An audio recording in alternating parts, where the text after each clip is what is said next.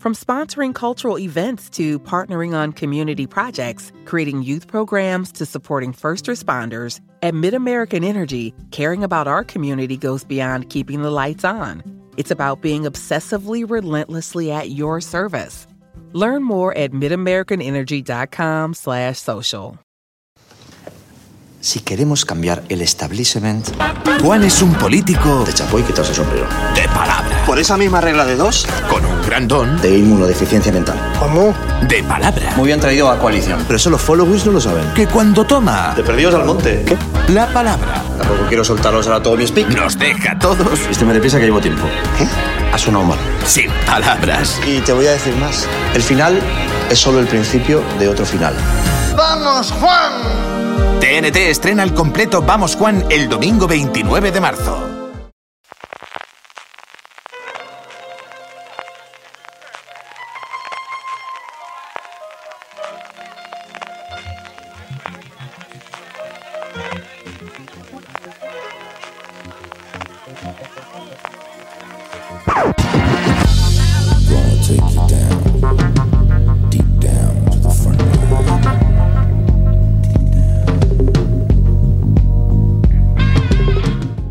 Bienvenidos a FDS Review, el programa de fuera de series donde cada semana analizamos, comentamos y debatimos sobre nuestra serie favorita. Y hoy nos toca ponernos de uniforme porque nos vamos hasta las encinas para hablar de Élite. Yo soy Álvaro Nieva y para hablar conmigo de la serie hoy tengo al más joven de la redacción de fuera de serie y el único que podría pasar por alumno del colegio, Antonio Rivera.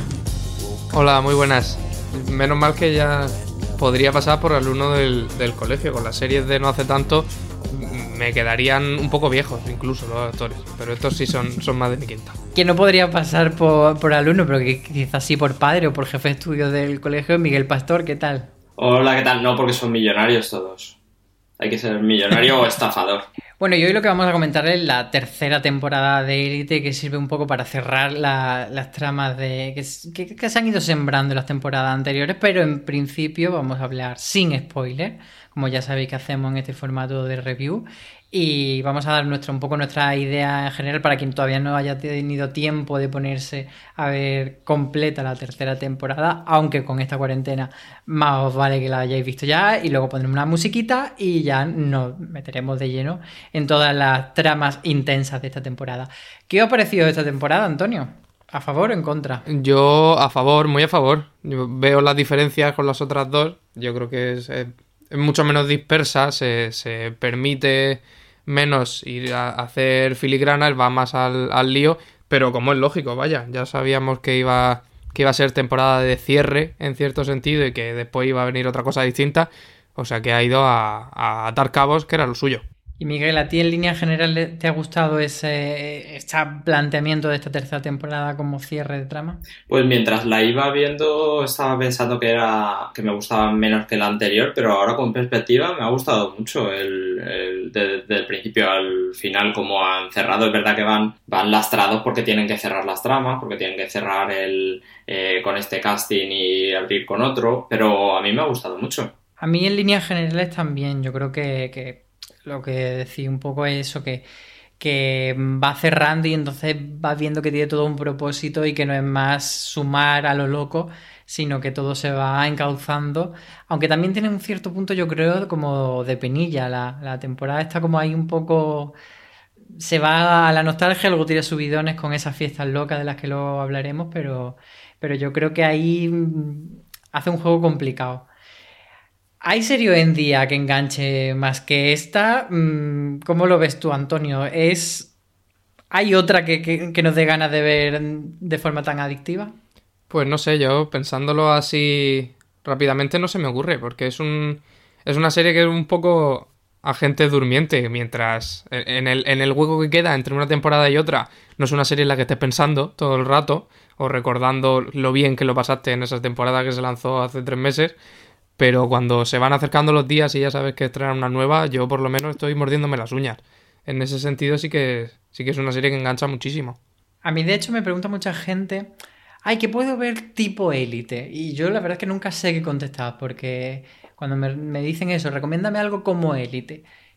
Para mí un cóctel tan concreto que... Porque no sé, podría decir un por 13 razones que sería lo obvio, pero es que es mucho más aburrida. Podría decir Pretty Little Liars, pero es que se te va de mamarracho y no tiene tanta coherencia. Entonces, no sé, Miguel, ¿tú tienes alguna otra mm, así tipo élite que puedas compararla?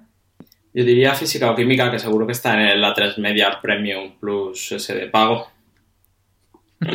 Sí, yo creo que puede ser lo más, lo más cercano. Miguel, ¿tú tenías eh, ganas de ver esta temporada? Porque comentaba Antonio eso de que, bueno, que la ve como un agente durmiente, ¿tú la estabas esperando con ganas? Sí, sí, sí, con muchas. Eh, de hecho, cuando estabas hablando, haciendo la introducción a este bloque sin spoiler y dirigiéndote a la gente que haya visto dos temporadas y no haya visto esta tercera, yo creo que no hay nadie que... O, esta serie o te ha gustado y, y, estás esperándola para devorarla en cuanto llegue, o te has desenganchado desde el principio y no creo que hayan llegado ni a abrirnos en podcast. Sí, totalmente de acuerdo. ¿Y, ¿Y, tú, Miguel, la viste de golpe? ¿Te la has dosificado? ¿Cómo, ¿Cómo la has visto? Bueno, todo lo de golpe que se puede ver cuando tienes una niña pequeña. Un episodio al día hasta que lo he acabado. Pero sí, sí, sí, casi de golpe. Solo interrumpido por cuando había capítulo de This Is Us. Bueno, al día me parece como dosificarla muchísimo. No tengo más tiempo. Y me parece un poco crimen parar élite para ver This Is Us. Antonio, ¿tú la has binge guancheado? Yo sí, todo, todo lo que he podido. Yo no, no tengo niña ni, ni, de momento, están mis planes. Y, y, vamos, el mismo día que salió, si. A no ser que fuera por necesidades físicas, de, de dormir o comer, todo lo demás era ver Elite. O sea, que la acabaste el primer fin de semana. Sí, sí. Si no fue el primer día, que no recuerdo, el segundo seguro. Sí, yo, yo igual, yo, bueno, jugaba con un poquito de ventaja porque había visto dos que nos pasaron a prensa por screener y luego ya los otros seis me los bebí entre el viernes y el sábado y ya el domingo sentí un enorme vacío de, de haber dejado pasar otra temporada de Elite tan rápido y es de esas cosas que a mí me da pena verlas tan rápido porque me hubiese gustado realmente paladearla más y disfrutarla más, pero es que me obsesioné tanto con los spoilers porque además... Eh, vi el nombre de un personaje que luego no tenía por qué ser lo que yo me había imaginado, pero lo vi como trending top y era como, ay, ya se ha muerto, ay, asesino. Así que me puse todo, todo silenciado en Twitter, pero aún así dije, venga, hay que verla rápido, rápido, rápido.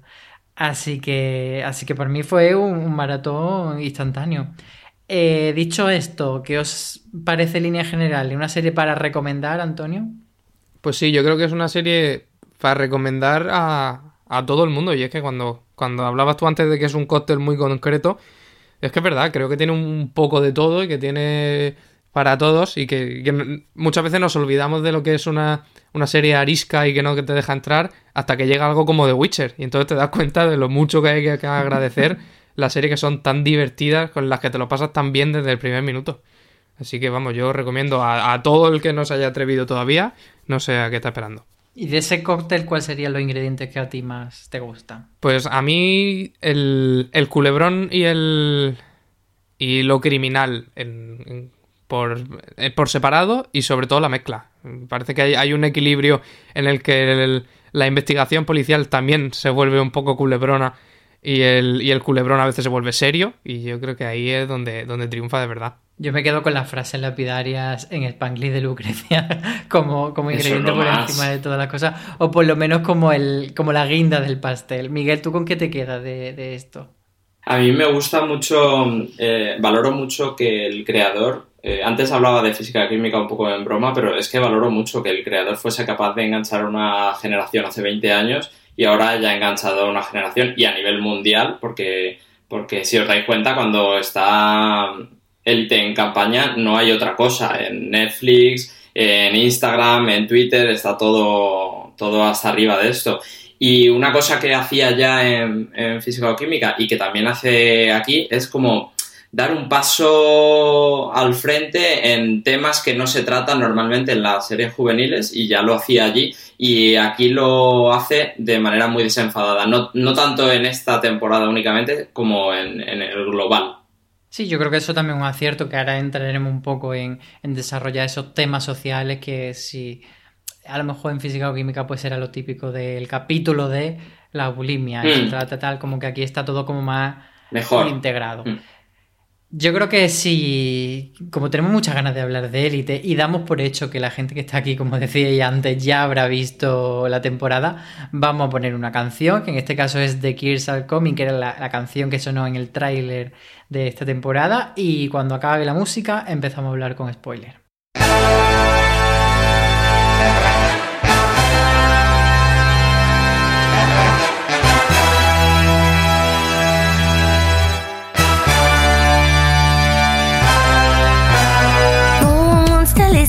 The kids these days. Yeah, the fibs these days. Yeah, they say that we're all the same.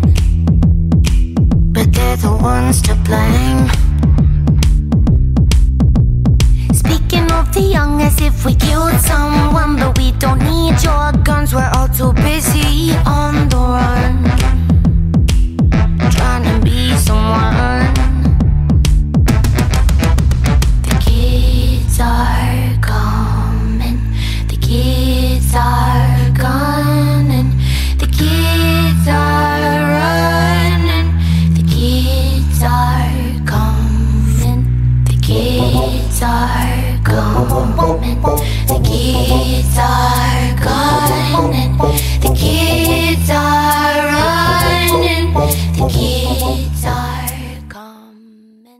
Bueno, pues esta tercera temporada, ya como decimos, vamos a hablar con spoilers, estáis todos avisados, eh, comienza donde se quedó la segunda temporada, que era con Polo regresando a la encina, que era algo como muy peliagudo, porque en cierto modo el, el hecho de tener eh, a un asesino en el aula te impide muchas cosas, te impide que haya un desarrollo natural de, de las cosas más livianas o más triviales de la convivencia. Mm, ¿Cómo veis vosotros este planteamiento de, Polo como esa llegada de, Polo como principio de, temporada, eh, Antonio? A mí me parece que, fue un, momento muy chulo para dejar la, trama en alto en- entre la temporada 2 y la 3 y que sin embargo lo han manejado muy bien. Me ha hecho recordar eso que ponía Darío Madrona, uno de los creadores, creo que fue en, su Instagram, de que aparte de todo el, drama que hay y los asesinos que andan sueltos por el, por el instituto, que los chavales están de exámenes y decía que los cabrones estudian, estudian en elipsis, pero estudian. y es, cierto que está muy, muy bien integrado en, en, ese, en ese clima de instituto que sin embargo mantiene todavía sus reglas de instituto y tenemos las clases y los profesores y la- las pequeñas riñas dentro del aula. Yo creo que, que está muy, muy bien colocado. ¿No lo leíste en el Instagram de Darío? ¿Lo leíste en fueradeserie.com en una entrevista que le hicimos? O al menos lo has dicho en dos sitios a la vez. Miguel, ¿cómo ves tú este, este planteamiento de- del comienzo de la temporada? Lo veía, lo veía difícil, eh, sobre todo por esa relación que se establece entre, entre Cayetana y Polo, de, de un poco estar cogido cada uno, te- teniéndole cogido a- al otro. Y es verdad lo que dice Antonio, que veo que tratan muy bien ese equilibrio entre estamos en la escuela, eh, se habla de los exámenes, se habla de la excelencia que buscan, sobre todo en esta temporada que querían acabarla con vamos a sacarles de la escuela, pues vamos a llevarles a la universidad y mm, equilibra muy bien en, las tramas el que esa gente ya está pensando en el futuro, en que, en que tienen que acabar y se tienen que ir.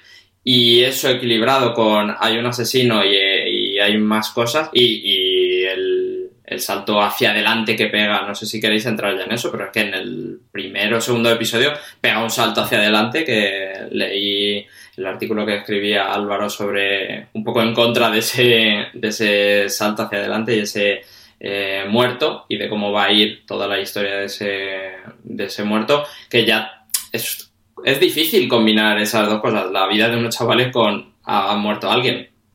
Yo he de puntualizar que no estaba en contra del muerto, sino de que From sponsoring cultural events to partnering on community projects, creating youth programs to supporting first responders, at MidAmerican Energy, caring about our community goes beyond keeping the lights on. It's about being obsessively relentlessly at your service. Learn more at midamericanenergy.com/social. This holiday, whether you're making a Baker's Simple Truth turkey for 40 or a Murray's Baked Brie for 2, Baker's has fast, fresh delivery and free pickup, so you can make holiday meals that bring you all together to create memories that last. Baker's, fresh for everyone. Free pickup on orders of $35 or more. Restrictions may apply. Choose from a great selection of digital coupons and use them up to five times in one transaction. Check our app for details. Baker's, fresh for everyone. Lo contasen en el tráiler, que fue lo que a mí, lo que es, me es. pareció. Y si queréis podemos entrar a debatir esto así un poquito, porque claro, yo cuando salió el tráiler sí que había visto el primer episodio y el segundo, y claro, esa sorpresa de que Polo es el muerto es el final del primer episodio, entonces si ya lo sabes del tráiler te quita todo ese suspense. Además, mm, ha sido una franquicia de, de élite, porque en la primera temporada eh, la estructura era la misma. Era la primera la muerte de Marina y empezaba con el episodio 1, que sabías que había muerto alguien, pero no sabías que era Marina. Y en el segundo, con la desaparición de Samuel, lo mismo, hasta el final del, del primer episodio de la segunda temporada no lo sabía. Entonces a mí me, me pareció como una cosa un poco de fastidio a los fans que esa primera sorpresa de- del primer episodio, o sea, esa sorpresa final del primer episodio, se la, la desmontasen. Antonio, ¿tú cómo lo viste eso? Yo estoy a favor. Yo, porque. eh, ¿A favor eh, de contarlo? Sí, sí, yo creo que lo han, que lo han jugado bien. Es cierto que en el. Creo que en el- la primera temporada hacían lo mismo. Que en el. Al final del primer episodio aparecía. Se, se descubría que era Marina la que había muerto. Y a mí me pareció que ya le habían dado una vuelta a eso en la segunda temporada, en la que no, no importaba tanto el qué había pasado, que como se sugería que habían matado a Samu, sino el cómo, y que luego te, te descubrían allí que había sido un, una pamema que habían montado entre Samu y Guzmán para conseguir no sé qué. Y me parece que estaba bien jugado que en esta tercera hicieran lo mismo, que no, no jugar tanto a quién habrá sido el muerto, sino plantear desde el principio quién ha sido y el, y el enigma de, quién lo habrá matado, que luego sacaron una especie de vídeo promocional en la que en el propio rodaje los todos los actores daban como unas razones inventadas por las que ellos en concreto habían matado a Apolo. Y creo que, que eso se complementaba muy bien con el final del que, bueno, que se puede hablar ya porque estamos en la parte con spoilers, pero que comentaremos más tarde. Que al final todos tienen su parte de responsabilidad en la muerte de Polo y me, me parece guay jugarlo desde ahí. Claro, sí, sí, a mí me parece bien que la pregunta de quién mató a Polo sea la que va a conducir la trama desde el final del episodio 1 de esta temporada hasta el final de la temporada. Pero claro, eh, eso está muy bien, pero por otro lado, me quita la sorpresa de ese final del primer episodio. Miguel, tú desempata entre nosotros dos que estamos aquí. No sé si voy a desempatar, ¿eh? Yo no estoy en contra, pero me parece innecesario. Me parece que la serie es muy potente y que tiene muchas cosas como para... Además, el tráiler tampoco salió con mucho tiempo de antelación. Me parece que no era necesario tirar de desvelar ese misterio. Y sí que creo que al fan le puede chafar un poco el no encontrárselo. Por otro lado, también anticipas la conversación en redes y creo que mm, es la, la razón por la que lo ponen en ese tráiler para una cosa potente para alargar un poquito por delante la conversación. Bueno, pues nada, nos quedamos ahí un poco que cada uno haga su lectura. y vamos a ir a otro aspecto polémico de esta eh, tercera temporada, que son los nuevos personajes. Hemos tenido dos entradas eh, y además que venían precedidas quizá por, pues por la sombra de que los fichajes de la segunda temporada, en mi opinión, por lo menos, fueron muy buenos. Y aquí han llegado otros que a ver qué me contáis vosotros. Tenemos a Jerai por un lado y a Malik por otro. En términos generales, Antonio, ¿buenas incorporaciones o se han quedado un poco atrás? Pues yo creo que, que buenas. A mí me ha parecido más interesante el, la interpretación de, de Sergio Momo que de Lady Sene, que era el otro que entró.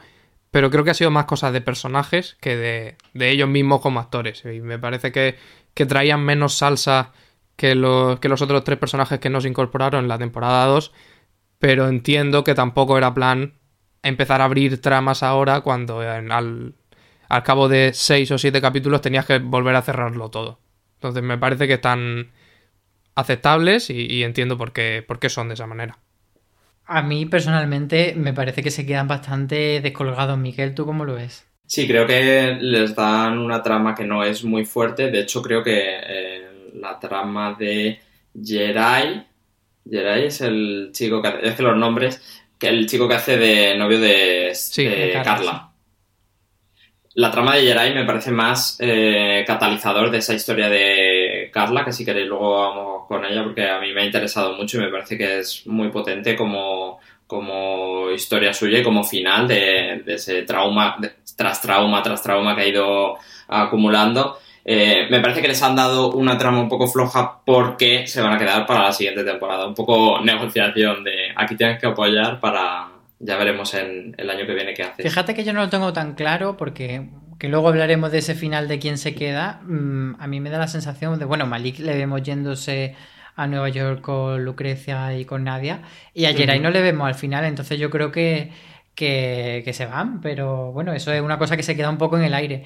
Pero sí que en esta temporada a mí me da la sensación de que como todo va hacia, hacia cerrar la trama, de repente meter a gente nueva era como algo que, que no pintaba. En la segunda temporada que todo se estaba construyendo hacia más, sí que le veía sentido y de hecho, aparte de, de todo esto, me parece que los personajes eran como muy potentes y para mí personalmente, tanto Valerio como Calle como Rebe son personajes de élite a la altura de los de la primera temporada y superando incluso a algunos por tener mucho más registro y tal. Entonces, yo sí que estoy bastante decepcionado, la verdad, con, con Jerai Malik y me parece como de lo más flojo de, de la temporada.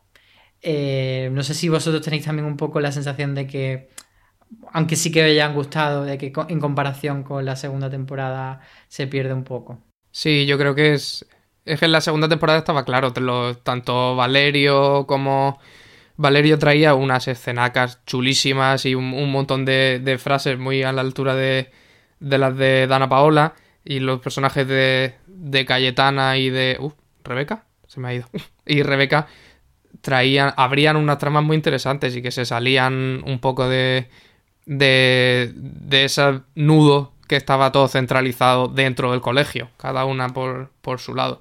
Y esto es cierto que yo creo que han venido un poco más a, a complementar y a, y a sobre todo, creo que lo habéis dicho vosotros, catalizar un poco las tramas de, por ejemplo, de personajes como Carla, que aunque Jerai no esté tanto a la altura, sí que le viene muy bien a Carla la presencia de Jerai para empezar esa trama que tiene, que yo creo que es de lo más interesante que le ha pasado en, en toda la serie.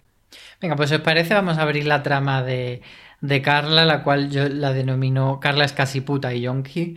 Y, a mí me parece que mm, estoy un poco descontento con esta trama porque me, parece que al final ha sacado mucho a Carla durante muchos episodios del núcleo central y por otro lado eh, la veía como que no era ella. Y de hecho, yo creo que es un poco una, una tendencia de esta tercera temporada que han querido girar tanto a los, a los personajes que al final lo han puesto en posiciones en los que no parecían ellos. También me ha pasado, por ejemplo, con Lucrecia, que con ese rasgo de darle humanidad y darle como ponerla en una posición como más de buena.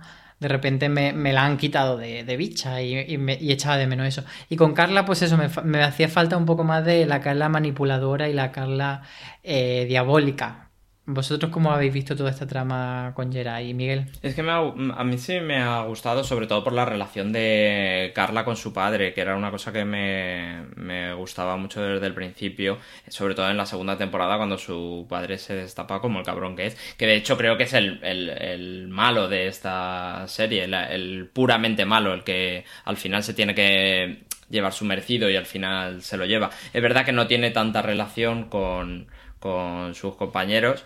Y es verdad también lo que dices de Lucrecia. Eh, yo quería a la Dana Paola mala. ¿Tú cómo has visto a Lucrecia y a Carla, Antonio? Bien, a mí me parece que lo de que lo de Lucrecia funciona, bueno, como, como tiene que funcionar. Al final es un personaje que ha estado haciendo, como tú dices, de bicha durante dos temporadas y, y le queda muy bien el mostrar que también tiene su corazoncito porque al final son chavales de 18 años, por mucho que estén, la mayoría estén un poco locos y, sean medio asesinos, pues son, son lo que son. Y dentro de que sí que esta trama nueva de Carla la ha sacado un poco del, del meollo central, que supongo que es lo que, todo, lo que a todos nos interesa, es cierto que yo, que en general no soy demasiado devoto del trabajo de, de Esther Expósito, me he dado cuenta de que a lo mejor no tenía tanto que ver con ella, sino con que la, la habían tenido en un registro muy serio y muy con cara de higo durante dos temporadas. Y no sé, no sé si es por el MDMA en esta temporada, pero los momentos en los que se ríe, sonríe, parece que tiene un poco más de, alegría en el cuerpo, es donde a mí me ha- más me ha convencido. Me alegra mucho que digas esto porque a mí la verdad es que me parece que Steve Esposito eh, está bastante bien y, y que en esta temporada, como tú dices, ha demostrado que tiene carrera. Otra trama de la que podemos hablar es de ese trío eh, romántico sexual que han formado Cayetana, Valerio y Polo. Miguel, ¿qué te ha parecido esta, esta idea loca? un poco forzado, ¿no? Un poco el teníamos un trío, hay que forzar otro y, que sea una relación además con el muerto. Me parece que, que venía a forzar eso, eh, una situación donde mm, tuviésemos tres personajes relacionados eh, eh, tanto emocional como sexualmente para que nos dé esos momentos de el momentazo de cuando salen los tres de la piscina porque llegan las madres de Polo. Me fascina que te hayas cuestionado la, la necesidad de la trama de, de esta, de esta trama a, a nivel de guion, Sí, porque sí. yo no me la he cuestionado en absoluto. Todas esas escenas me han parecido oro y, y me parece que merece toda la pena. Antonio, ¿tú cómo lo has visto? Bien, a mí me parece que, que aparte de- del disfrute del, del momento, está interesante porque también trae cosas, trae cosas profundas sobre el personaje de Cayetana, que al final no dejaba de ser una, una chica que lo único que quería era hacer lo mismo que los, que los, voy a decirlo entre comillas, verdaderos estudiantes de las encinas, y al final por, ese camino le puedes encontrar sentido al hecho de repetir el trío otra vez y que Cayetana es un poco el, el sucedáneo de Carla. Polo está también metido, igual que en el trío anterior. Creo que por ahí se, por ahí se salva. Bueno, yo también justificaría que no es exactamente repetir el trío, porque en aquel otro trío había más engaño, era más puramente sexual y no todos estaban al mismo nivel y con las mismas ganas, porque Cristian al final no estaba involucrado con Polo y aquí sí que es como más todos con todo. Y me parece hasta bonito, a mí me parece. Sí, claro. claro a- hablar de que, de que en el otro había mucho más engaño cuando estaba ahí Cayetana, que es manipuladora para todos. O sea, todo, todo lo que saca del trío es cosas para ella, para estar como lo que decía un poco Antonio, estar un poco al nivel de sus compañeros, buscarse a alguien que le pague la universidad, buscarse un sitio donde vivir. Na- mm, Pero la, la eh, no estafadora, segun- el yonki y el asesino no te parece la mejor familia disfuncional. que me da la- que sí, que sí, que sí, que me, da todo- que me da toda la vida, que las escenas me encantaban, pero que, que sí que es manipuladora. Vale. Eh, Antonio, vamos a pasar a Omander. ¿Cómo has visto tú Omander? ¿Qué te ha parecido? Eh, sobre todo con esta trama que nos meten de, de pena. Porque es que si, si ya de por sí Ander es un poco el penas, aquí con la quimio. Sí, yo me hice un, un poco de spoiler, porque en el, en el... Yo no había visto los dos primeros capítulos estos que pasaron a prensa, pero en el vídeo ese que os comentaba antes, en el que se habla de, de que por qué cada personaje había matado a Apolo, Ander, eh, bueno, perdón, Aaron Piper, soltó que en esta temporada más de uno se nos va a caer el pelo. Y, yo desde el momento tenía clarísimo, no entendía por qué, pero tenía clarísimo que Ander iba, a pasar por quimio. Bueno, me ha parecido una forma de, enchufarle un poco el foco a, a un personaje que normalmente estaba un poco fuera. Eh, y era extraño porque era muy amigo de los principales implicados en, en los crímenes estos que vertebraban la trama y sin embargo parecía que no terminaba de interesar lo que, lo que le pasaba a él. Que el- el- en la primera temporada, creo recordar, su arco es, aparte del, del descubrimiento de, de su relación con Omar, su arco es que le gustan los porros, creo. Y entonces ahí tiene. Fuera de broma, me parece que, que le hace bastante justicia al personaje, por lo menos dejarle su, su, su ratito también a Aaron Piper para que se luzca un poco. Yo sinceramente me ha parecido mm, un sufrimiento muy grande, como espectador me refiero, eh, tener que aguantar en una temporada en la que todo va mm, hacia arriba, hacia arriba, hacia arriba, eh, me parece como un lastre que me hundía hacia, hacia el fondo del océano, como un peso que me, que me llevaba. Y, y yo espero que por favor Ander en la siguiente temporada si This holiday, whether you're making a Baker's Simple Truth turkey for 40 or a Murray's Baked Brie for two, Baker's has fast, fresh delivery and free pickup, so you can make holiday meals that bring you all together to create memories that last. Baker's, fresh for everyone. Free pickup on orders of $35 or more. Restrictions may apply. Choose from a great selection of digital coupons and use them up to five times in one transaction. Check our app for details. Bakers, fresh for everyone. Si estás buscando un buen podcast de análisis y debate en tu idioma, te invito a que escuches Pulso y Péndulo. Yo soy Carlos Curbelo. Y yo soy Fabiola Galindo. Todos los jueves analizamos temas de actualidad en Estados Unidos y Latinoamérica. Fabi y yo no siempre estamos de acuerdo, pero sí tenemos un objetivo común. Queremos servir como antídoto contra las noticias falsas y la polarización. Pulso y Péndulo. Busca nuestros episodios en Apple Podcast, Spotify o en tu aplicación favorita. Lai sea mucho más loca y mucho más fiesta y mucho menos eh, toda esta, todo este drama emo que tiene él encima. Miguel, ¿tú qué te quedas de Omander? Porque también tenemos por ahí a Malik, que ha estado metido entre, entre los dos y bueno, todo ese rollo de, de celos, de tríos, de, de triángulo, mejor dicho. Justo, justo eso te iba a decir, que de de Ander no me interesa nada más que las reacciones de Omar, que sí que me interesa con esa relación que entabla con Malik y cómo eh, hablan de esa juventud que tiene que vivirse y no se puede lastrar porque a tu pareja tenga cáncer, pero todas esas relaciones y todas esas eh, idas y venidas me interesan por Omar. Ander, mm, la verdad, aparte de que la trama es un bajón, es que no me interesaba nada, nada de su trama. Y por ir un poco cerrando así el repaso general de las tramas antes de meternos en, en, otras harinas que, tenemos todavía que tocar la resolución del caso, quería preguntarlo, preguntaros por ese otro triángulo que siempre ha estado en la serie, que es el de Lucrecia, Nadia y Guzmán, que ha dado varios tumbos en esta temporada y que finalmente se queda como Nadia Guzmán, pero no juntos si os ha resultado satisfactorio como final. Yo ahí veía un poquito de fanservice, la verdad, y también un poquito de fanservice en Carmuel, que es ese, ese Carla Samuel. Eh, ¿tú, Antonio, ves fanservice o no? En, en, lo de Lucrecia Guzmán y, en Lucrecia, y Nadia, creo que, creo que estaba mm. mejor manejado. Yo siempre he estado completamente en contra de Carmuel.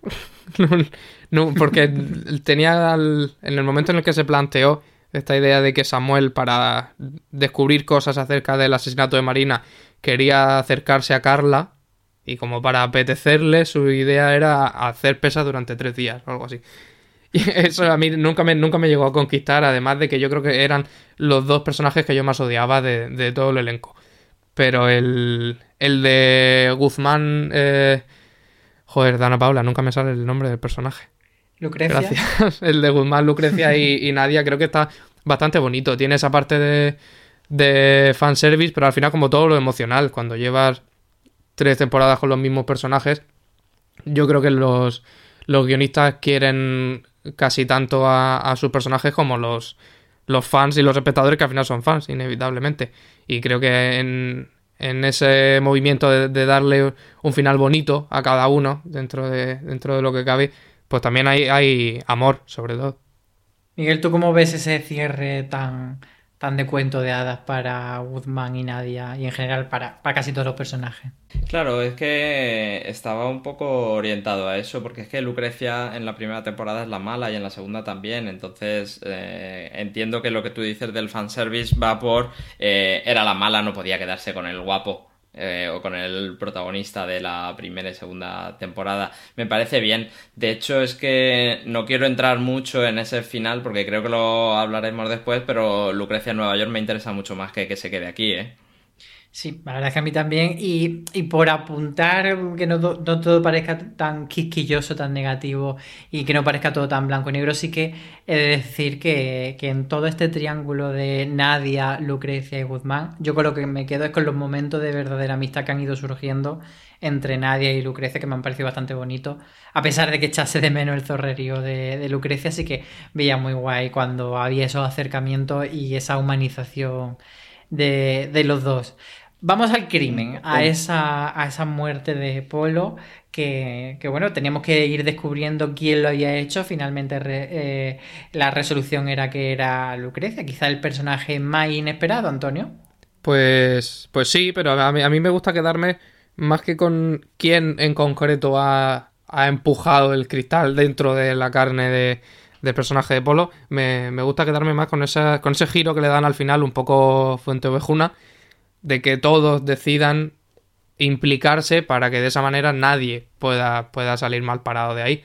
Porque al final es, hay una, una, suerte de justicia poética ahí dentro, de que el, el, asesino que se había salido con la suya, hombre, no, no es que reciba su merecido, pero que ya no está y por lo tanto parece que esa, esa presencia que perturbaba la paz en, en el grupo de amigos y en el instituto pues ya ha, ha desaparecido y todo se va a calmar. Y me parece que es una de nuevo volvemos a lo, a lo, del fanservice, que es una cosa muy emocional, bastante sentimentaloide si queréis, pero que es que es lo suyo, es, a donde todos íbamos. Yo por lo menos después de, de tres temporadas completas con estos personajes, yo quería que, que, los que se supone que son los buenos acabaran bien. Y a, ahí me parece que está lo, lo interesante, no tanto en, en, la coherencia, digamos, o en la lógica de la trama criminal, porque es que no es un procedimental es un, un drama y un, un, culebrón por momentos y, me parece que funciona como tal. Miguel, para ti, final satisfactorio de la trama de Misterio. Sí, de, hecho es que yo en ningún momento me descubrí intentando adivinar quién la había matado porque no entendí que eso fuera lo que quería contar. De hecho, eh, se liquida en ese último episodio que aprovecho para, para decir que Cayetana le llora dos minutos al que tanto quería. y, y no, me interesaba tanto el, quién habría. O sea, nu nunca eh, me descubrí investigando quién podría ser y por qué, porque es verdad que la trama está escrita para que todos hayan podido ser. Y me gusta ese final, es bonito. Eh, como decía Antonio, el que todos hagan grupo para quitarse de en medio al asesino. Incluso Carla, eh, y ya te digo, incluso Cayetana. Yo, fíjate que tengo un poco sentimientos encontrados porque yo sí que hacía mi, mis cábalas y mi apuesta. De hecho, yo he apostado por Cayetana porque me parecía como más que tenía más sentido, pero no era tan obvio. Y, es verdad que no me importa tanto que, que, sea un poco sacado de la manga lo de que sea Lucrecia, porque al final la razón por lo que lo mata es casi circunstancial, porque estaba allí y, y le empuja sin querer y poco más. Pero sí que veo toda esa lectura que hace Antonio de, de lo bonito que es que todos ellos se, se, liberen de alguna forma, porque si hubiese habido un culpable, casi que estaríamos volviendo a, a repetir lo que pasó con Marina, que ahora, ahora, fuese Lucrecia y tuviese esa carga tan grande como la ha tenido Paul durante este tiempo. Entonces aquí quedan todos liberados y queda hecho el borrón y cuenta nueva. De hecho, se verbaliza. No, no, recuerdo ahora qué personaje en la última temporada dice es que hay que arreglarlo así porque si no es Lucrecia cuando está haciendo su monólogo. No, o alguien no, antes, sí, antes pero... de que Lucrecia vaya a testificar lo, lo, lo dicen. Es, sería empezar otra vez desde el principio, quién ha sido, por qué ha sido, eh, si se puede librar de la cárcel con dinero. Lo que sí que se nos queda quizá es un cabo suelto y es qué ha pasado con Christian y qué ha pasado con Nano, que se han ido a la casa de papel y nos han dejado un poco con sus tramas en el aire. Que están robando. De hecho, bueno, hablando con Darío Madrona nos contó en la temporada pasada que, que la segunda temporada de Élite eh, llegaron a pensar y durante un tiempo tuvieron planeado que fuese Christian el desaparecido porque tenía mucho sentido en vez de Samuel, pero al final lo tuvieron que corregir. No sé si vosotros habéis echado en falta, no una presencia de ellos porque no era posible, pero sí como que se aludiese más a su trama o, se, o se les mencionase más. Antonio. Pues sí, por la parte de, de Nano se supone que como está escondiéndose de, de la justicia, se, se, justifica más que, que no se hable de él o que no lo veamos, que no se, no se devele dónde está, a ese sitio en el que creo que se va su madre a esconderse con él. Y sin embargo sí que tienen una trama con esa, con esa pequeña estafa que le hacen la, la policía a Samuel, que a cambio de los de, la, de hacer de chivato dentro de la organización de la madre de Rebeca, iban a dejar volver al hermano o algo así. Pero lo de Christian sí que es una cosa un poco más extraña, porque además en, el, en la segunda temporada, después de que el, el padre de Carla, que como dice Miguel es el malo supremo de, dentro de esta serie, lo, lo pillara con el coche y luego como que lo manda a Suiza, creo, o algo así. Sí, por ahí. Claro, y todos entendimos que luego me parece que en esta temporada se habla de que han intentado contactar con él y nadie lo encuentra, todos entendemos que lo han liquidado, pero parece que a nadie le, le preocupa demasiado que Cristian no esté. Y es, eh, ahí es una cosa un poco rara, pero bueno, es, es, suspendemos la, la incredulidad, Cristian se ha ido, todos sabemos que dónde está es en la casa de papel y ya está. Miguel, ¿tú le has echado de menos a Cristian o a, o Nano? Es que lo de Christian me pareció, desde la segunda temporada ya me pareció el típico personaje de novela que te tiramos por el patio de vecinas y si vuelves era tu hermana gemela. Eh, era, era como muy forzado, ¿no? E-, esa salida, eh, además sí que eh, se veía como escrita rápida de mm, hay que sacar a, a este chico porque, porque tiene que robar otro banco o lo que tenga que robar en la siguiente temporada. Entonces, en ningún momento esperaba que fuera a volver. Y creo que incluso lo mejor es no haber dicho nada de eso, porque tiene muy difícil resolución eh, la trama de ese personaje sin volverle a ver. Eh, em, hay que verbalizar mucho el, ¿Y qué pasó con...? ¿No? Sí. Es un poco raro. Yo estaba deseando que llegase eh, con los brazos como dos vigas de acero, como lo tiene el actor, a pesar de haber estado en la cama durante meses y meses, saliese como recién salido del gimnasio. Eh, bueno, y otra cosa que sí que se ha quedado a lo mejor un poco eh, diferente a las dos primeras temporadas es que sí que había esos temas sociales que antes en la parte sin spoiler hemos aludido, ¿no? Que, que sí que aunque la serie no sea una serie social, había como unos pequeños detallitos y que, Antonio, ¿tú crees que han quedado más olvidados en esta tercera temporada? Bueno, yo creo que Parece que estoy jugando un poco a, justificar que por ser temporada final ha hecho bien lo que ha hecho, pero es que lo creo de verdad. Me parece que era una temporada que desde el principio quedaba muy claro que iba a lo que iba y esa a, cerrarlo todo y a, a allanar el camino para que llegaran para que llegaran los nuevos. ¿Es Vengadores 4 peor película que Vengadores 3? Pues seguramente no, pero hizo lo que tenía que hacer, que es ir cerrando una cantidad de hilos que estaban colgando por ahí y que había que, atar a algún lado. Y en cuanto a los temas sociales, pues me parece que pasa un poco de lo mismo. En la primera, en la primera temporada era todo mucho más directo porque acabamos de conocer a la gente y era una cosa de los ricos contra los pobres muy clara. En la segunda temporada ya había más detallitos, teníamos a a Samuel trabajando de, como de repartidor de, globo o algo así. Y en esta temporada creo que se dedica menos tiempo a, poner el foco sobre esos temas, pero me parece que los detalles siguen estando. Hay un momento muy chulo en el que van a expulsar del instituto a Rebeca porque han metido en la cárcel a, su madre y se, subraya el hecho de que cuando al padre de Guzmán lo metieron en la cárcel, nadie se planteó ni por un momento expulsarlo del, del colegio, que también, también te lleva a pensar en, en, eso de qué tipo de crímenes pueden cometer los ricos y, los que pueden cometer los pobres, dentro de que ambos son criminales, qué, qué, tipo de cosas hace cada uno. Creo que sí que siguen estando los temas sociales, como no podía ser de otra manera, porque al final la, premisa, lo más básico es que tenemos cuatro, tres o cuatro pobretones en un instituto privado, como no hemos visto en nuestra vida ninguno de nosotros seguramente. Pero, pero la cosa está más, más centrada en, ir cerrando. Sí, a mí personalmente tampoco me molesta que, no entren más en estos temas sociales y en toda la guerra de clase y tal, como que sea como una, una cosita que está ahí, pero que bueno, que no hace falta tampoco hacer aquí una denuncia social en élite. ¿Tú, Miguel, lo ves así? Sí, además, eh, la pobre es Lucrecia porque no le dan dinero y la fiesta en el caso Plon se sigue haciendo porque no nos la podemos no permitir. Y eh, lo que sí que me gustó es mucho, mucho la última, última escena de Cayetana porque me parece que la coloca en un lugar muy interesante para la siguiente temporada.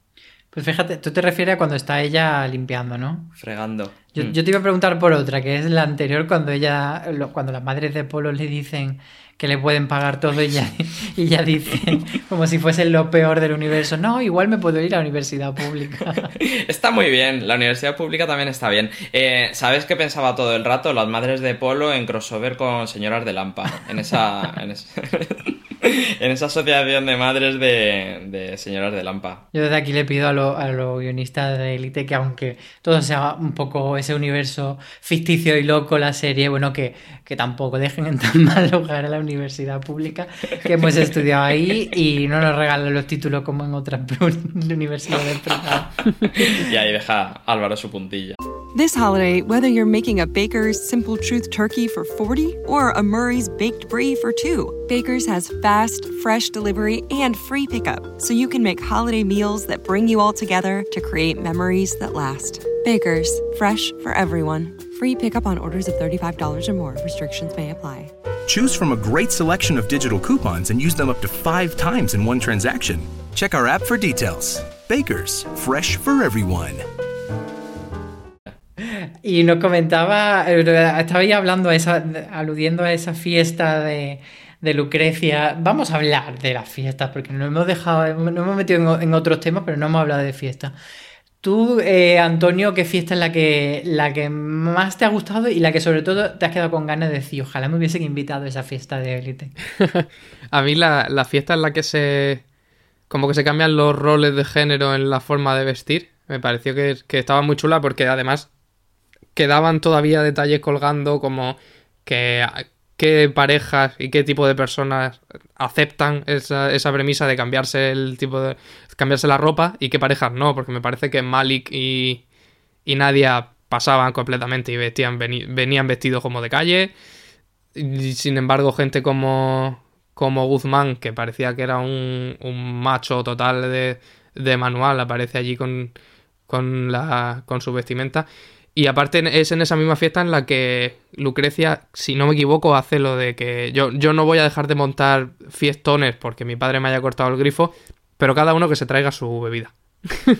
que es una cosa muy, muy interesante y, y sobre todo cómo, cómo, la miran a ella cuando entran un, un, par de chicos con una bolsa de gusanitos, creo, le dice, bueno, pues bajáis al chino y subid dos botellas de vodka en vez de bolsas de gusanitos. Creo que, que es una fiesta muy interesante en muchos sentidos. Y además puntualizar que eh, Antonio decía que, qué personajes son capaces de cambiar los roles y cuáles no, y cuáles pueden no permitir a su novia cambiar los roles. Sí, sí, sí, ahí está muy bien llevado.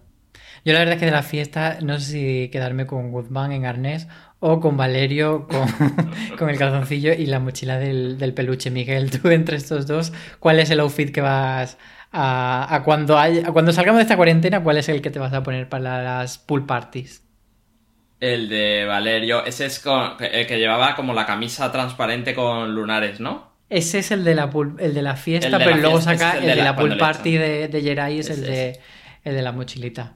Es que vaya look, ¿eh? No, no, no, sé si, no sé si tenía algún otro look en mente, porque yo también he disfrutado mucho todo lo accesorio eh, de la cabeza de Lucrecia o, o a todas esas coronas. Coronándose siempre, ¿eh? Es que es una estrella.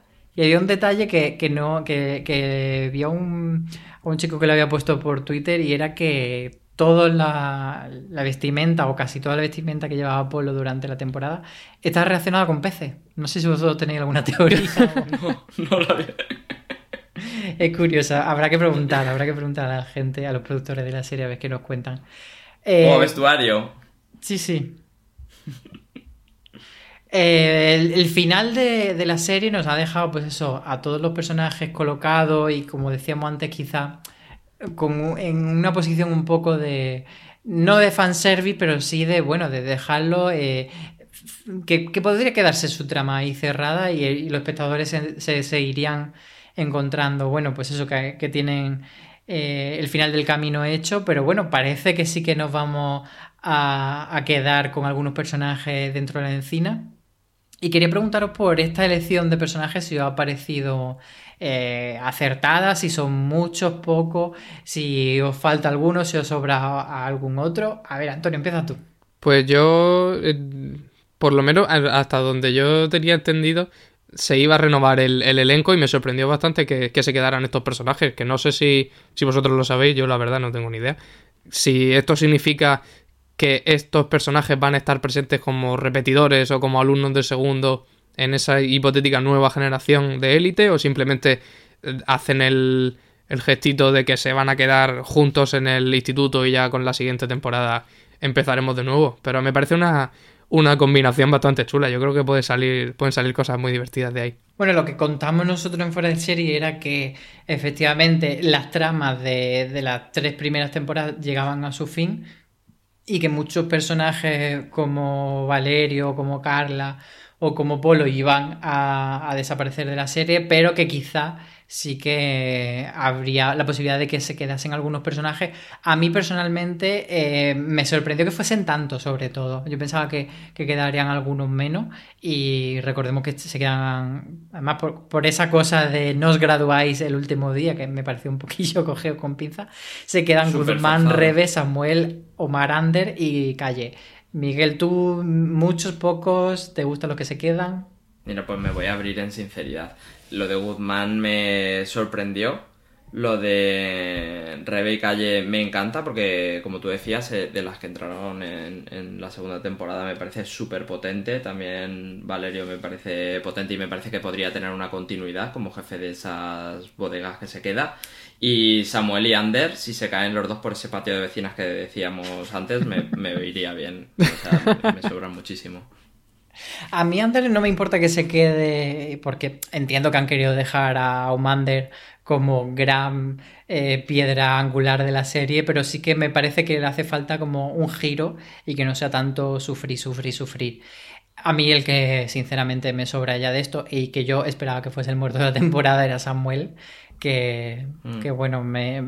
Yo lo esperaba ya en la segunda, ¿eh? yo también. Pero, a ver, entiendo que se quedase como parte de esa investigación de Marina, pero yo creo que una vez que ya se ha resuelto todo el crimen de Marina, eh, Samuel pinta poco. A, mí a mí me, hubiese, me, hubiese, gustado que se quedasen menos personajes y sobre todo eh, quiero que comentemos eh, ese posible spin-off que se abre ante nuestro ojo, que yo creo que sería lo voy a decir así, de idiotas no explorarlo, que es Lucrecia en Nueva York. Podemos decir también Lucrecia y Nadia en Nueva York, podemos decir que también va el otro muchachito eh, Malik, pero la verdad es que me, me, importa poco Malik y Nadia si la, pida, si la pilla un tranvía en la primera semana de Nueva York, tampoco me molesta. Eh, Miguel, ¿tú quieres este spin-off? Hombre, claro, pero es que a mí de Lucrecia todo lo que me des. Y en Nueva York es que es su ambiente. Es que eh, lo podrían poner como una nueva temporada de Gossip Girl. Pero mejor. Porque es que Gossip Girl. Mmm, o sea, la primera temporada estaba bien, la segunda medianamente se mantenía, pero luego se, se iba y descarrilaba. Sí, fue a lo que fue. Por eso, entonces yo creo que, que lo, lo, bueno que ha hecho eh, Elite en general respecto a Gossip Girl es decir, no vamos a hacer temporada de 22 episodios, sino que vamos a hacer esa misma temporada de 22 episodios condensada en 8. Así que mm. yo creo que, que, podría ser muy bueno. Antonio, ¿tú, ¿tú qué te imaginas o qué ves de este posible spin-off? No sé, yo creo que si hay spin-off, obligatoriamente tiene que haber tiene que haber crimen, que es lo que le ha dado la, el, el, la salsa a, a estas tres temporadas que llevamos de élite pero no sé si lo veo tan factible en Estados Unidos. Estamos hablando de una chica latina y una pareja de ascendencia árabe y allí la policía tiene, tiene el gatillo muy corto. Ya sabemos para qué, para qué ha ido el chico con ellas dos. Yo personalmente eh, me quedaría con el crimen dentro de, de Élite España, por así decir, con, con los chavales, pero me, me, llevaría a Lucrecia más al petardeo y por supuesto que vaya Valerio a visitarla. Pero, pero bueno, a ver lo que nos cuentan los, los, guionistas cuando se decidan a darnos pistas sobre el futuro de, de, la franquicia. Por ir cerrando, ¿qué os ha quedado en el tintero por decir? ¿Qué ha sido lo que más os ha gustado de esta temporada, de lo que no hemos comentado? Eh, Miguel. El personaje de Rebe eh, me gusta mucho y me gusta mucho ella como actriz. Me parece que desarrolla muy bien lo, lo bien que está escrita esta temporada. Me parece que esta temporada está eh, mejor, más, más... También es verdad que tiene una trama mucho más amplia con su madre, con esas idas y venidas, con lo de Samuel. Eh, me parece que ella, vamos, yo he, descubierto una actriz que tiene mucho potencial cuando salga de aquí. Sí, yo creo que además que al ser un personaje de Choni como que tendemos a infravalorarlo, pero yo le he visto un... Pues eso, lo que tú dices, una gran actriz detrás de ese personaje. Eh, Antonio, ¿tú con qué más te gustaría destacar de esta última temporada de Élite? Pues yo creo que en, en, esta tercera temporada lo que han hecho ha sido de terminar de, de retocar fórmulas que ya habían funcionado y que, sin, y que sobre todo han depurado muchísimo el ritmo en cuanto a en comparación con la primera temporada que tenía ese primer capítulo que era que era muy fascinante pero que quería contar tantas cosas que viéndolo ahora en comparación con estos últimos capítulos que hemos visto que son de 45 minutos creo, se queda eterno. Y en, en, la segunda temporada, que sí que que yo sí que vi los- esos dos primeros capítulos que pasaron a prensa, recuerdo que los dos, los dos primeros episodios eran un- una locura y luego había una especie de bajón en el que se construía todo hasta llegar a la, a la traca final. Me parece que esta temporada ha sido un no parar desde el, desde el principio hasta la conclusión y, y, vamos, espero que, que mantengan ese camino. Pues yo me sumo a lo que dice y añado simplemente eh, que yo con lo que me quedo en general con lo que representa Élite, con ese tipo de serie tan disfrutable, tan que no hay que ponerse ínfulas, que lo que hay que hacer es divertirse, entretener a la gente y, gozar y, darse a la fiesta, al holgorio, al cliffhanger loco. Así que yo ya lo digo, siempre soy súper fan de Elite. Creo que la deberíamos valorar mucho más de, lo que la valoramos. Y creo que mm, no solo en España, sino a nivel internacional, pocas series pueden medirse con Elite en estos niveles en los que estoy yo hablando. Así que por mí- Pero te refieres, te refieres a la crítica, ¿no? A la prensa, porque Sí, claro, los yo creo que chavales, o sea, de gente revienta. Claro, claro, yo creo que los chavales están todos locos, pero creo que no tiene esa ese posición de reconocimiento que a lo mejor sí que tiene, por poner La Casa de Papel, que también otra serie que se da mucho al entretenimiento y que no tiene ínfulas tampoco de tal, pero sí que está como considerada pues siempre en las listas de lo mejor del año, etcétera. Y, y Élite no consigue arañar y eso, y yo creo que sí que lo merece. O sea, hay muy pocas series tan, tan bomba en- a nivel internacional como Élite, yo creo. Sí, es verdad que al, al contrario que con la casa de papel, con Elite parece que sigue pasando eso de lo que hablaba Marina en, una columna una vez en fuera de series, de, de que si le gusta a tanta gente será una mierda. Parece que con, con la casa de papel, que es también un, todo un fenómeno, sí se reconoce más su valor, pero con Elite, eh, fuera por supuesto de los círculos que están locos por ella, como, como somos nosotros, sí que parece que hay más, más reticencias cuando es una serie, por un lado, divertidísima y que sin embargo sigue hablando de cosas que el- a- ya aparte de que lo hiciera más en otras temporadas que en esta que en esta esté un poco más en los pequeños detalles no deja de haber un discurso detrás que al final eh, pues es importante así que Pues nada, ese círculo de los que estamos locos por élite, como dice Antonio. Eh, cerramos por hoy, pero volveremos a abrirlo el círculo para recibir con los brazos abiertos la cuarta temporada de Élite y todas las que vengan después. Y por supuesto, ese spin-off de Lucrecia en Nueva York, si existiera, que deseamos con, con muchas ganas que sí. Recordaros a los que no habéis escuchado que tenemos mucho más contenido de Élite en fuera de serie. Hemos hecho críticas, hemos hecho, por ejemplo, un artículo sobre dónde ven los actores a sus personajes dentro de 10 años, que hacen ese ejercicio de imaginación. Eh, también hablamos con, los- con los guionistas, con Carlos Montero y con Darío Madrona, sobre cómo decidieron que, que Polo fuese el muerto de la temporada y por qué, y nos cuentan un poquito de cosas. Así que si buscáis Elite en fuereseries.com tenéis mucho contenido. Ya sabéis que también tenéis eh, los podcasts, eh, tanto de nuestro review como de nuestros top y nuestro gran angular y, y streaming, que nos vienen todos muy bien para para hacer repaso de, de qué cosas que podemos ver durante estos días de cuarentena. Muchas gracias Antonio por acompañarme gracias a vosotros y muchas gracias Miguel Muchas gracias a vosotros. y muchas gracias también a todos los que nos habéis escuchado. Ya sabéis que más ahora que nunca tenéis mucho cuidado ahí fuera o mejor dicho no salgáis ahí fuera.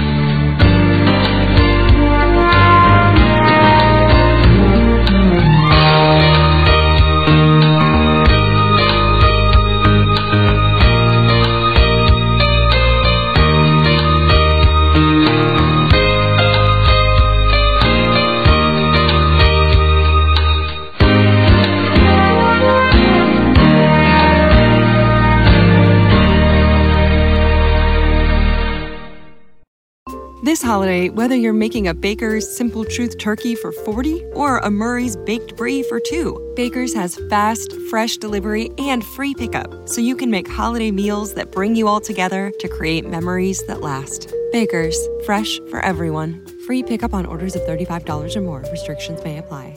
Choose from a great selection of digital coupons and use them up to five times in one transaction. Check our app for details. Bakers, fresh for everyone.